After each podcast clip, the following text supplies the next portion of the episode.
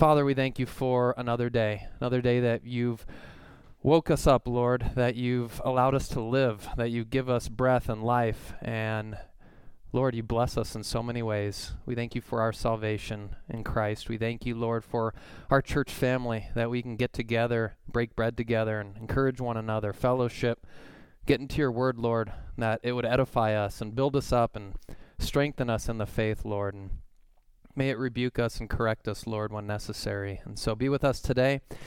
Help us, Lord, to set our minds on you and not on the things of this world. Lord, we pray that you would not only strengthen this church, but that you would strengthen all of our brothers and sisters around the world, that they would be encouraged today, whatever they're going through, Lord. Trials, tribulations, persecution, Lord. May your church shine as a bright light in this dark world. May we win the lost for you. So, Lord, be with us right now. Speak to our hearts. Encourage us. May Christ be exalted. In Jesus' name, amen. Title of today's teaching is Bearing the Fruit of Self Control. Bearing the Fruit of Self Control. We're now concluding our series on all the fruit of the Holy Spirit. It says fruit, but the fruit of the Holy Spirit is love, joy, peace, patience, kindness, goodness, faithfulness, gentleness, self control.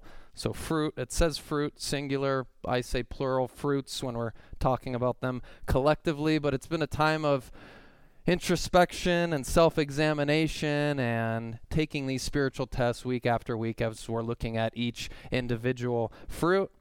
And we're seeing if we look like Jesus in each of these fruits in our lives.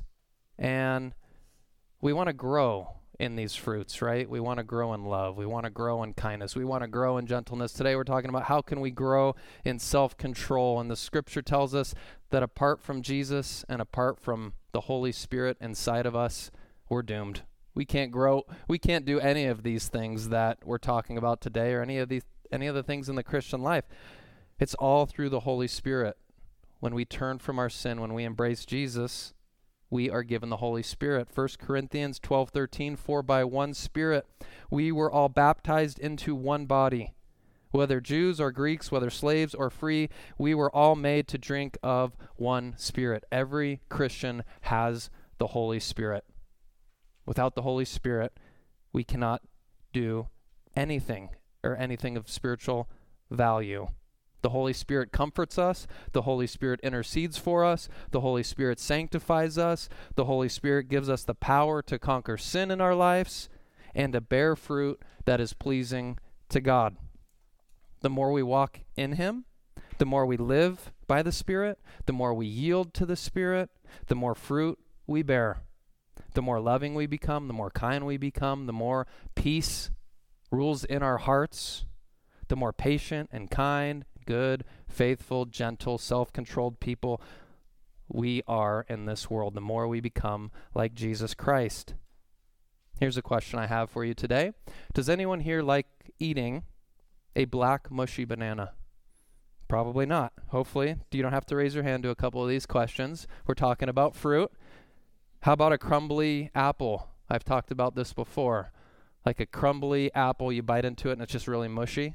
I don't know. Hopefully not.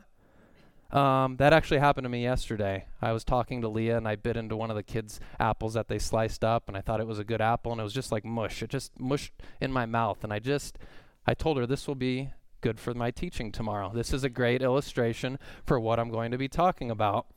And so, bad fruit disgusts us. At least it disgusts me.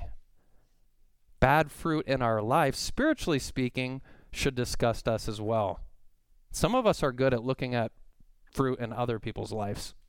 All right? We're, we we can tell you all the bad fruit in those closest to us, but when it comes to the own fruit that we're bearing, we need to hold up the mirror of God's word and really take a look and see how we're doing. It should grieve our hearts if we're not living up to the model left for us in Scripture. And if we're not bearing good fruit, it's telling us that the flesh is getting an upper hand in our lives. It's a sign that we're quenching the spirit. Quenching the spirit means to extinguish the spirit, to stifle the spirit. Think of a hose that's water's flowing out of it and you step on it. That's a good illustration of what it means to quench the Spirit, to not be filled with the Spirit. And so it's a sign that our minds have drifted, that we've drifted from that of the Spirit. And that's what it says in Romans chapter 8. The mindset on the Spirit is life and peace. It's a sign that our walks with the Lord aren't what they should be, and perhaps we've drifted from Him. Does anyone here go to the grocery store and if you're looking for fruit, you just grab the first fruit that you see? You don't do a test. You grab some av- avocados like Leah sends me to the store. I have a long list. It's so hard to get through all the things on that list. Sometimes there's so many things, but it's worth it because she's cooking certain meals. And if I miss one thing, if I miss the onions or if I miss this or that, it's going to throw the whole meal off. So I'm going down the list. I'm in the fruit aisle. I'm checking it all, trying to make sure I get those avocados that are firm but not too firm. And you're sitting there inspecting them all. At least that's what I do. I don't know many people that just walk up and throw avocados into a bag. Whatever bananas you see, the watermelon, do you do that test where you thump it? You, you listen, you see if there's those bee sting looking things on it, whatever that is. I actually looked that up online because I'm like, what? I've been told if there's a lot of those, the watermelon's good. But they're not bee stings, according to one article I read. It's something to do with bees, but nevertheless, if there's a lot of those yellow markings on the watermelon, it's probably going to be a better one, from what I've been told. But we do these inspections, at least I do. Hopefully you do too, so you don't bring home bad fruit and you spend a lot of money with inflation, fruits going up, like eggs and everything else. But we do these inspections, right? And that's what we've been talking about for weeks. We're inspecting the fruit, the spiritual fruit in our lives. We're looking at it to see if it's good. Today we're talking about self control. How is the fruit of self control in your life and in my life? And this is something that we're tested almost daily in, um, almost tangibly. As I was putting together this teaching, one of the pens that I was using ran out of ink. And I was at this really good point, and really good points don't come into my mind very often. So when they do, I'm writing them down. And I was writing this one down, and the pen just ran out of ink. And I go, that's okay. I have like three other pens right there on the desk. I tried all three. All three were out of ink as well, believe it or not.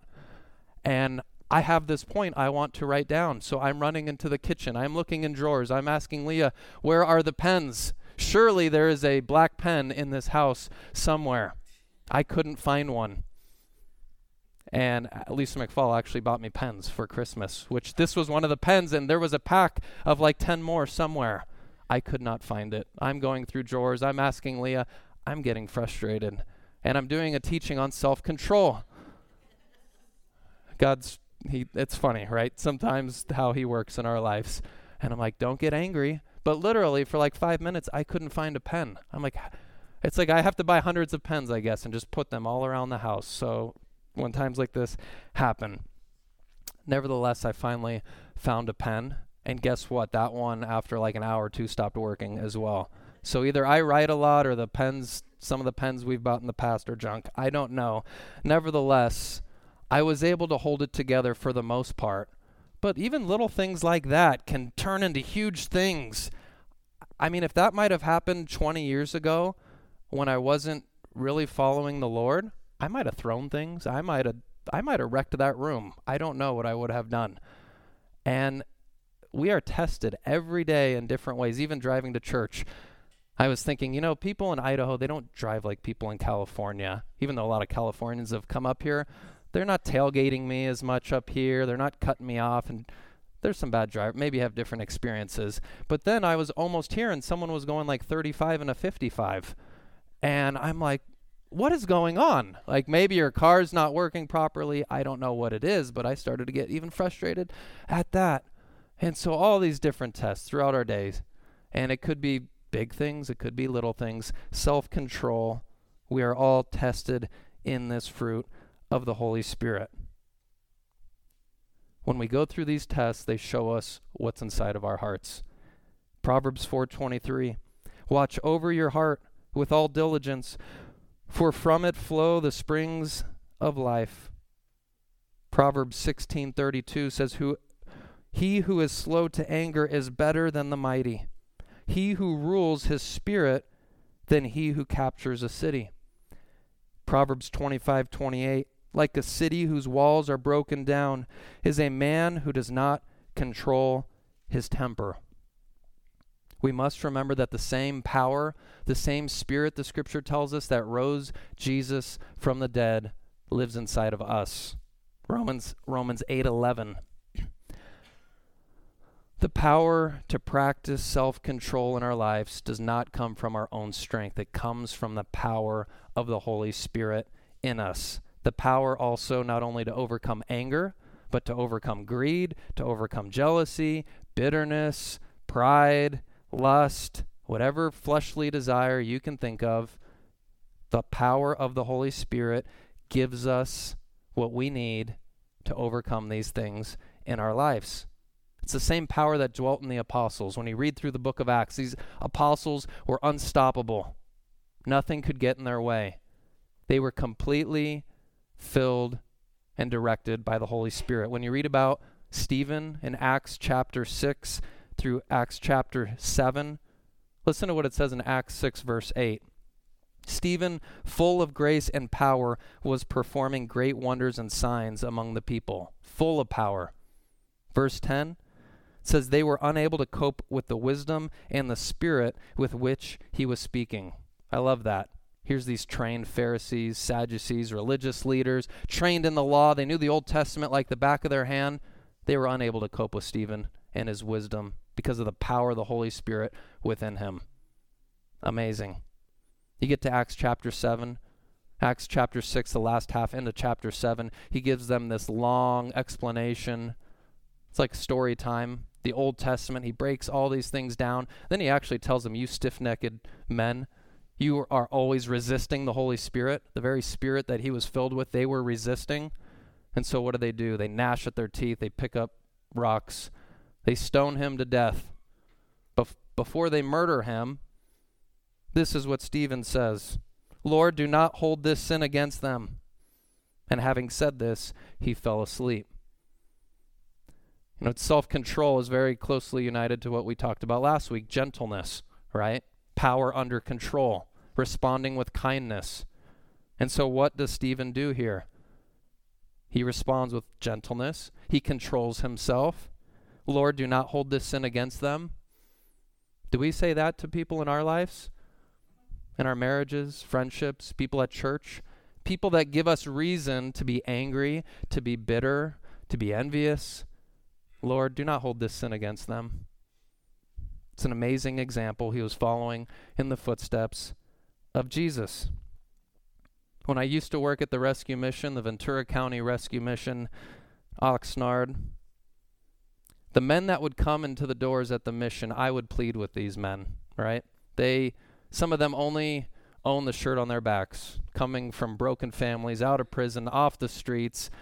These guys were not in a good situation. Many of these guys, and I say many because five to ten of them in two years that I was there overdosed on drugs, died. Guys that I personally was mentoring, guys that I was counseling, guys that I was encouraging in the faith, guys that I interviewed for the program. At least probably closer to 10 passed away in two years while I was there. So I knew the reality of what was going on right in front of me. And when I got the opportunity to preach, I preached with all my heart. And I poured my life into these guys, knowing that within a day or two, some of them might not be there. And that was a fact.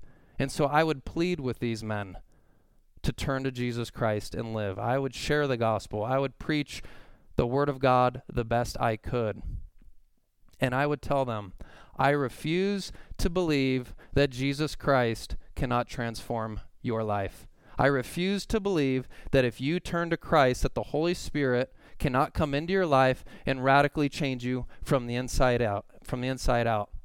I refuse to believe that drugs, alcohol, pornography, greed, whatever it is in your life that you've gone through, are going through, whatever sin it is that's grabbing a hold of your heart, I refuse to believe that the Holy Spirit cannot break these bonds in your life.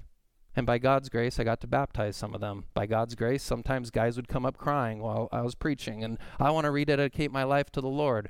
By God's grace, some of them still text me regularly. One of them sends me scriptures almost every day, Praise God. I got to see a little bit of fruit. And I got a lot of I got to see a lot of destruction too. And God who knows what he'll continue to do in the days ahead. We just plant seeds. We're like the farmer. We're just throwing out seeds hoping it's falling on good soil. But that's a key to the teaching today is I refuse to believe that the power of the Holy Spirit in our lives cannot break whatever bonds it is that are holding us captive. So, Ephesians 3:20. Now to him who is able to do exceedingly abundantly beyond all that we ask or think, according to the power that is at work within us. More than what we ask or think, abundantly beyond all that we ask or think. If we ask God to help us to overcome anger in our life, if we ask God to help us overcome lust in our life, or greed in our life, or pride in our life, or jealousy, or strife, will God not do abundantly, abundantly, exceedingly abundantly beyond all that we ask or think? I believe so. The Greek word for self-control in Galatians 5:23 it's enkratia. It's two Greek words combined. En meaning in or in the sphere of, and kratos meaning dominion, mastery. Inward mastery, inward dominion. True mastery from within. It speaks of the person who is able to be led by the Holy Spirit and overcome the flesh, crucify the flesh, subdue the flesh. The Greek word is only used in three places in the scripture Acts 24 25, Galatians 5:23, where the fruits of the Holy Spirit are listed, and then 2 Peter 1 6. So I want to take you to the two other times that this Greek word is mentioned. So in Acts 24 25, let me just give you a little background. In Acts 23, we're told that 40 Jews come together and make this oath. And they say, We're not going to eat, we're not going to drink until Paul is killed.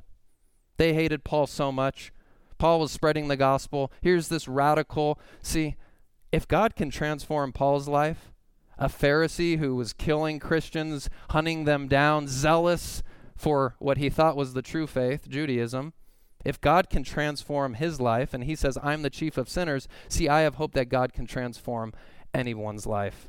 Awesome. It's an awesome testimony of God's grace.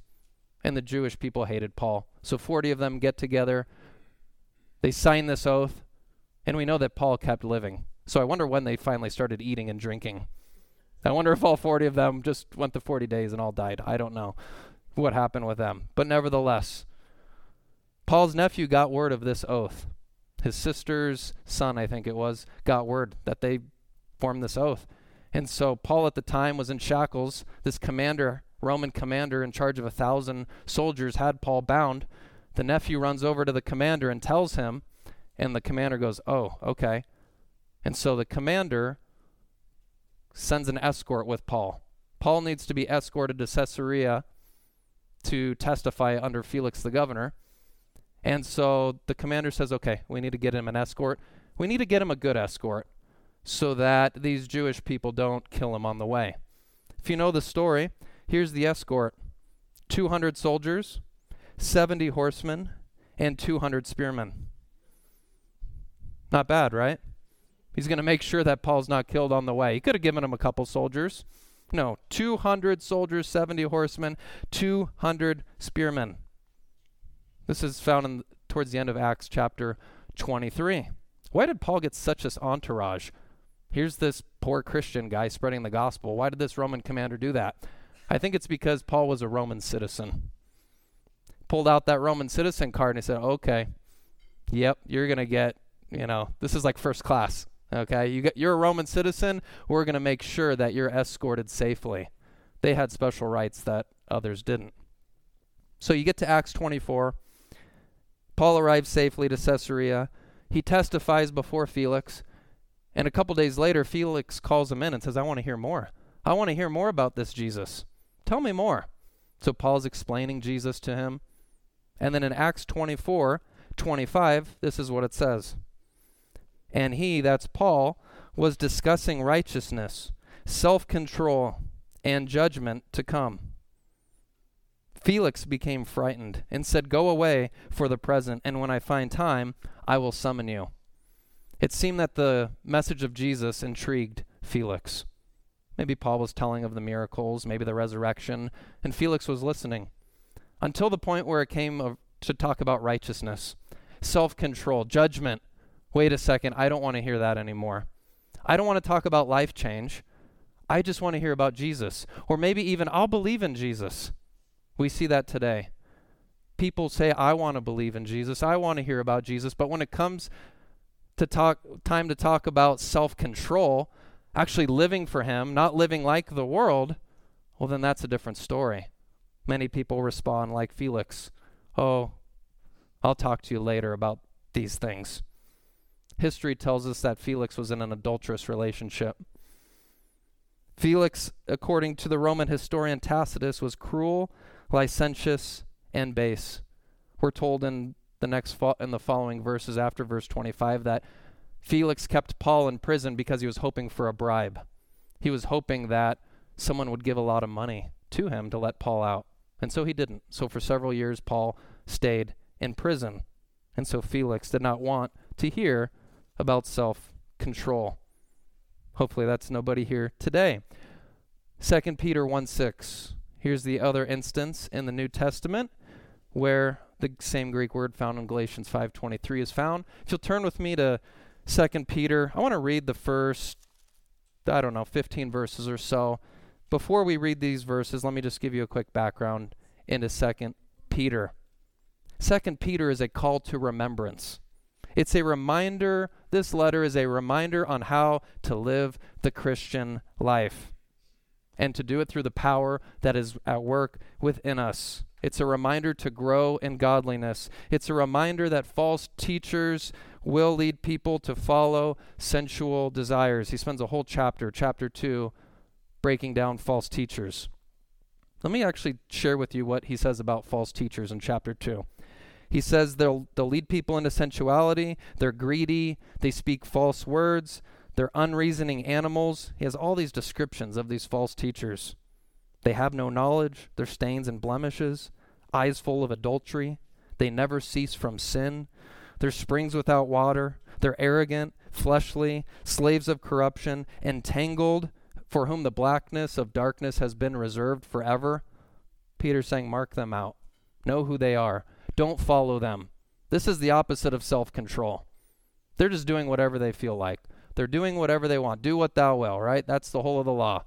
They're basically living like sa- Satanists, but proclaiming a form of godliness, proclaiming some sort of gospel, proclaiming some sort of Christ message, yet tacked on with all these fleshly desires.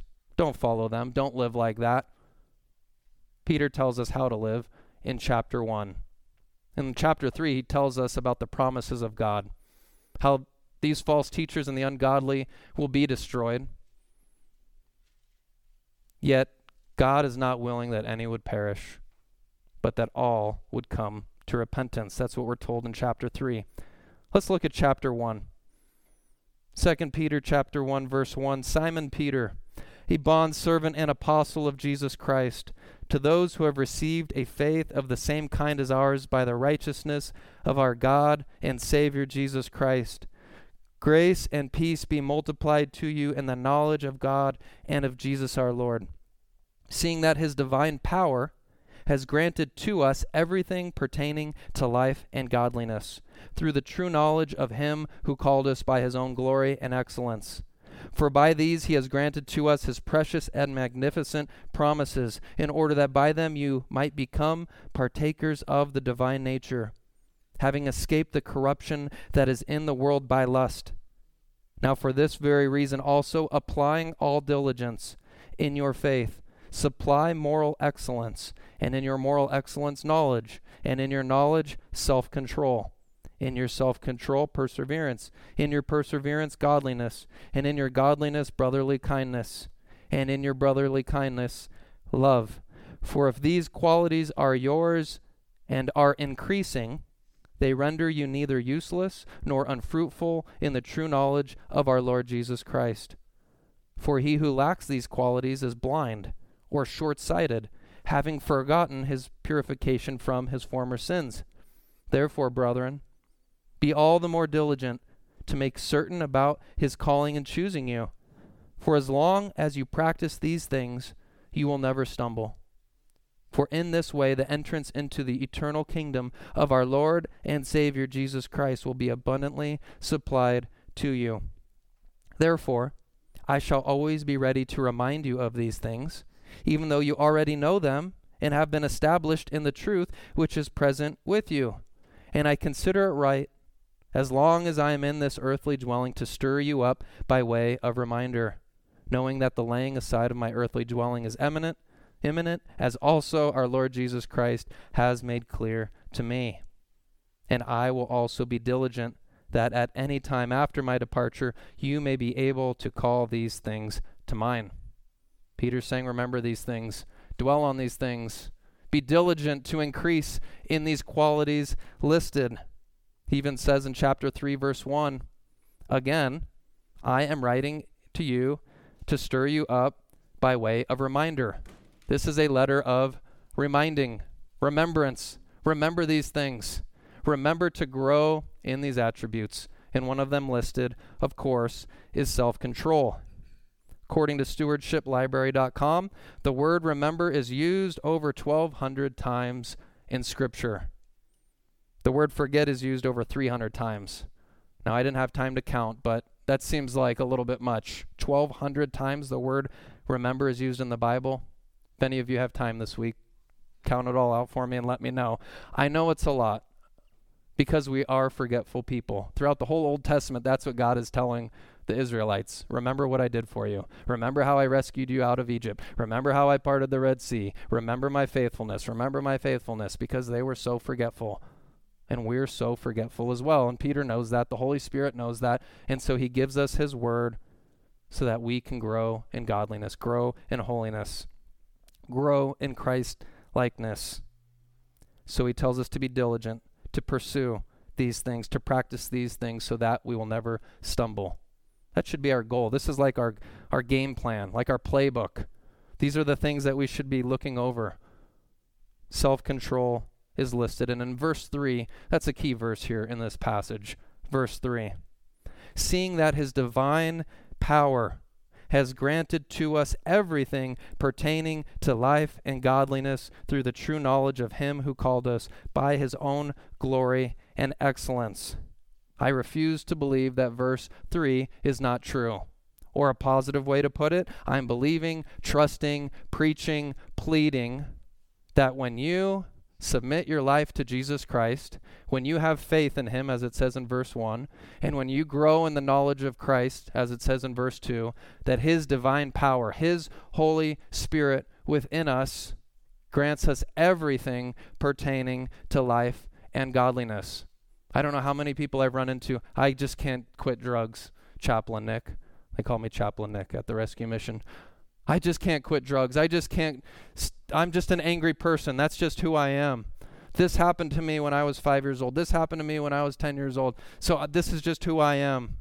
I'm just going to go live on Skid Row in LA. That's just what I'm going to do. People like me who have done meth for 10, 15 years, that's just what we do the rest of our life. We can't find freedom. Sorry. I said no. I look him right in the face. No, I don't believe it. I do not believe that.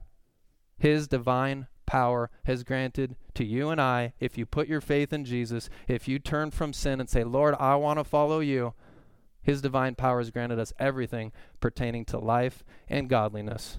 You can be a godly man or woman through the power within you, through the Holy Spirit, not in your own strength. And what I came to find out was many of these people didn't really want to turn from sin. They didn't really want to give up drugs. They didn't really want to follow the Lord. That was really the crux of the issue. They wanted to live in sin. And so that's what we have to ask ourselves today is do I really want to grow in self-control? Do I really want to give up these sins that I've been struggling with? Maybe for a couple weeks, maybe for a couple months, maybe for years. Am I willing to really give it over to the Lord and allow his Holy Spirit to work in my life? And so this was the verse I quoted to my old boss as they're bringing in new curriculums, new psychology, new studies, new tests. See that these are the things the men really need if they really want to live godly lives. If they really want to have self-control, if they really want to give up drugs, they need this new book. They need this new curriculum. They need this new medication. They need this new thing or that new thing. Can a curriculum help? Can a book help? Can counseling help? Absolutely. If it's in line with Scripture, yeah, a lot of these things can be of benefit. But when these things begin to take center stage and push the Holy Spirit to the side, now we're in trouble. And that's the direction that many places, many people, many churches, rescue missions are going. It's like a pseudo Gnosticism. I don't know what to call it, but it's like if we just have this new knowledge, th- these new ideas, this new 12 step program, this new plan, if we just have this, then we can really practice self control. Then we can really be godly. The Christian, suff- the Christian church suffered for t- almost 2,000 years until now. Till now, we have Celebrate Recovery. Till now, we have this curriculum or that curriculum.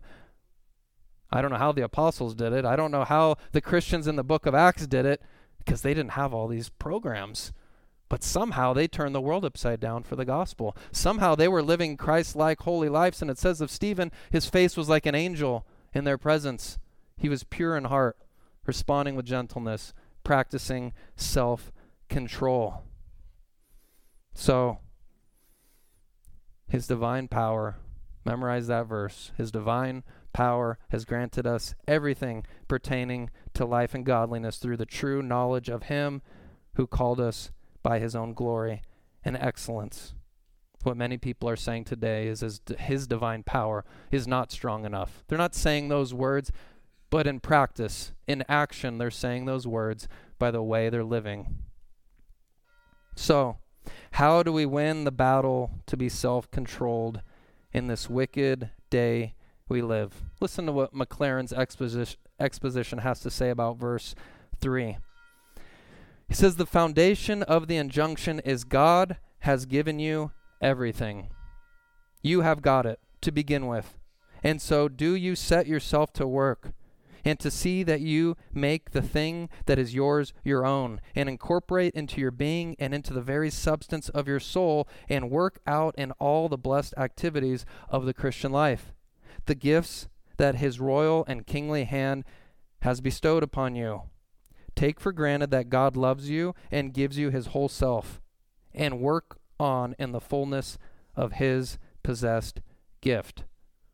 And I've mentioned that these last couple weeks as we've, as we've been going through this study. God has given us everything, right? It starts with him. It starts with we already have the victory. It starts with we already are saved.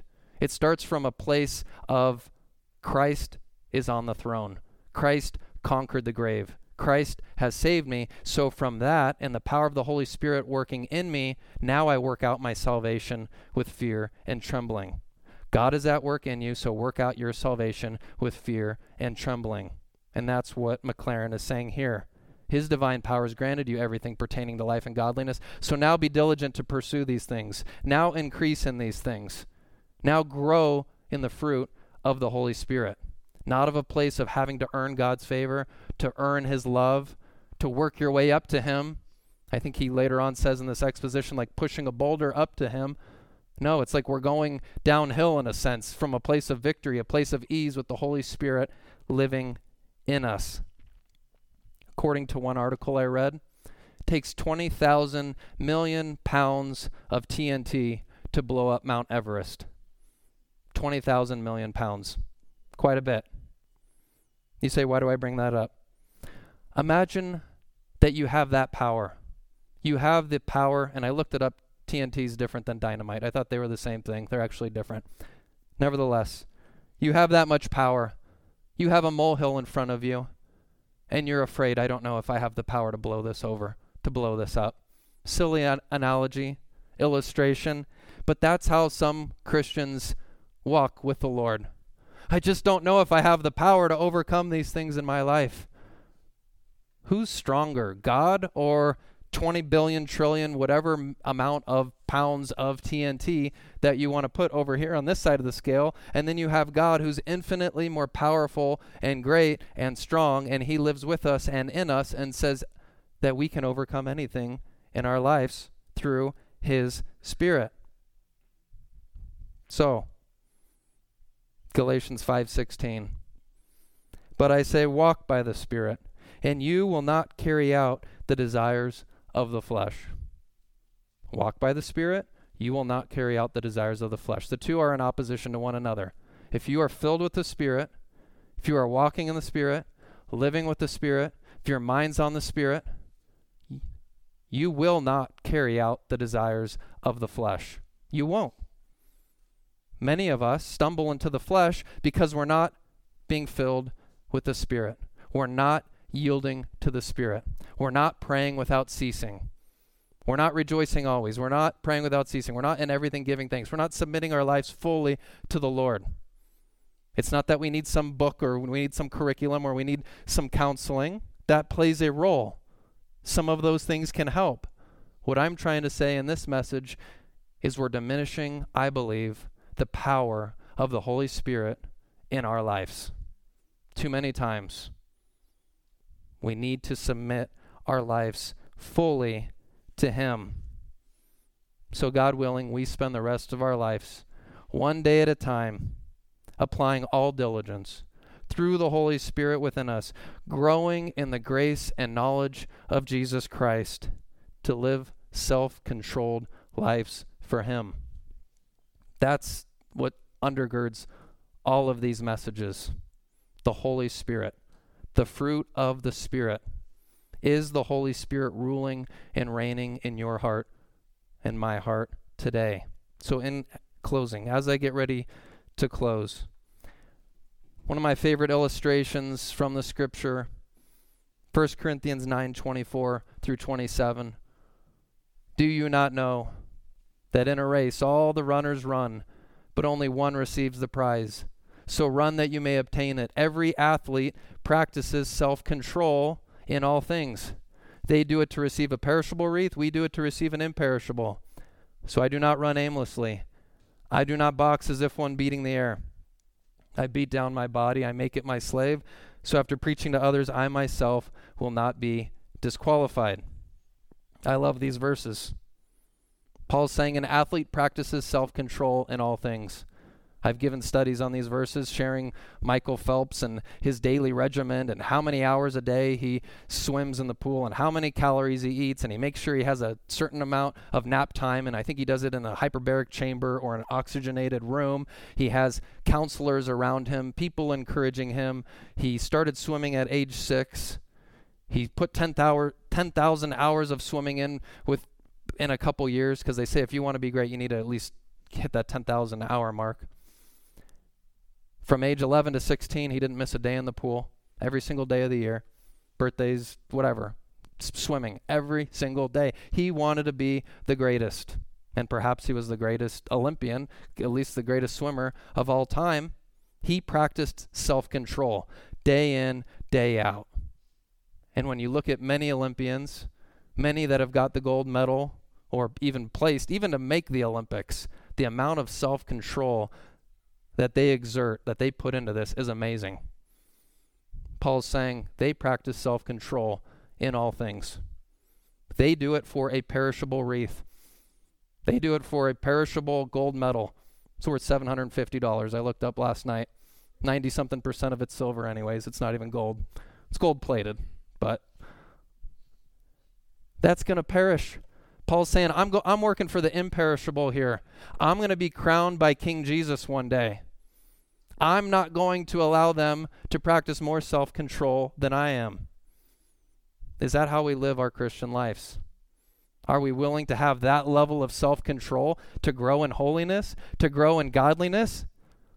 You say, man, that's a high standard. When you look at what an athlete like Michael Phelps does, and you're saying as a Christian, I need to have that level of self control?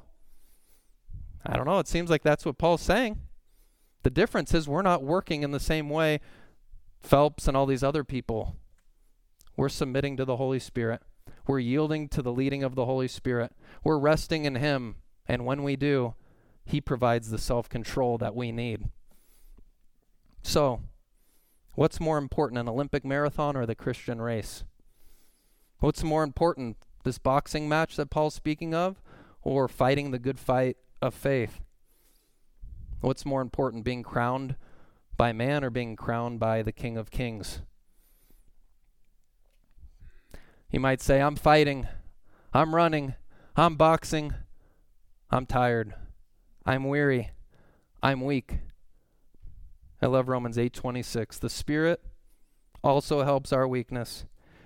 We do not know how to pray as we ought to, but the Spirit intercedes for us with groanings too deep for words. See, even at times when you don't know how to pray, God knows your heart. If you say, Lord, I want to live a self controlled life for you, I want to surrender my life to you, I want to give it all to you, you might not even know how to say certain things to the Lord.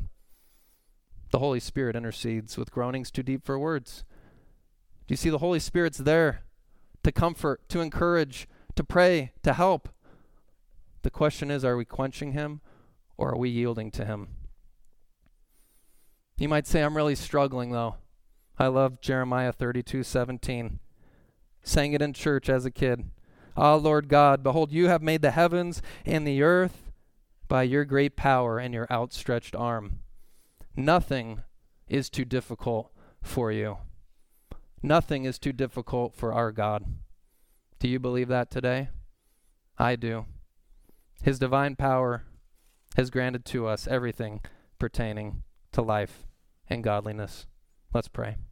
Father, we thank you for your word today. Thank you for your truth, Lord. Thank you for your Holy Spirit that you have given to us, Lord. The Spirit that comforts us and encourages us and strengthens us and gives us the power, Lord, that we need.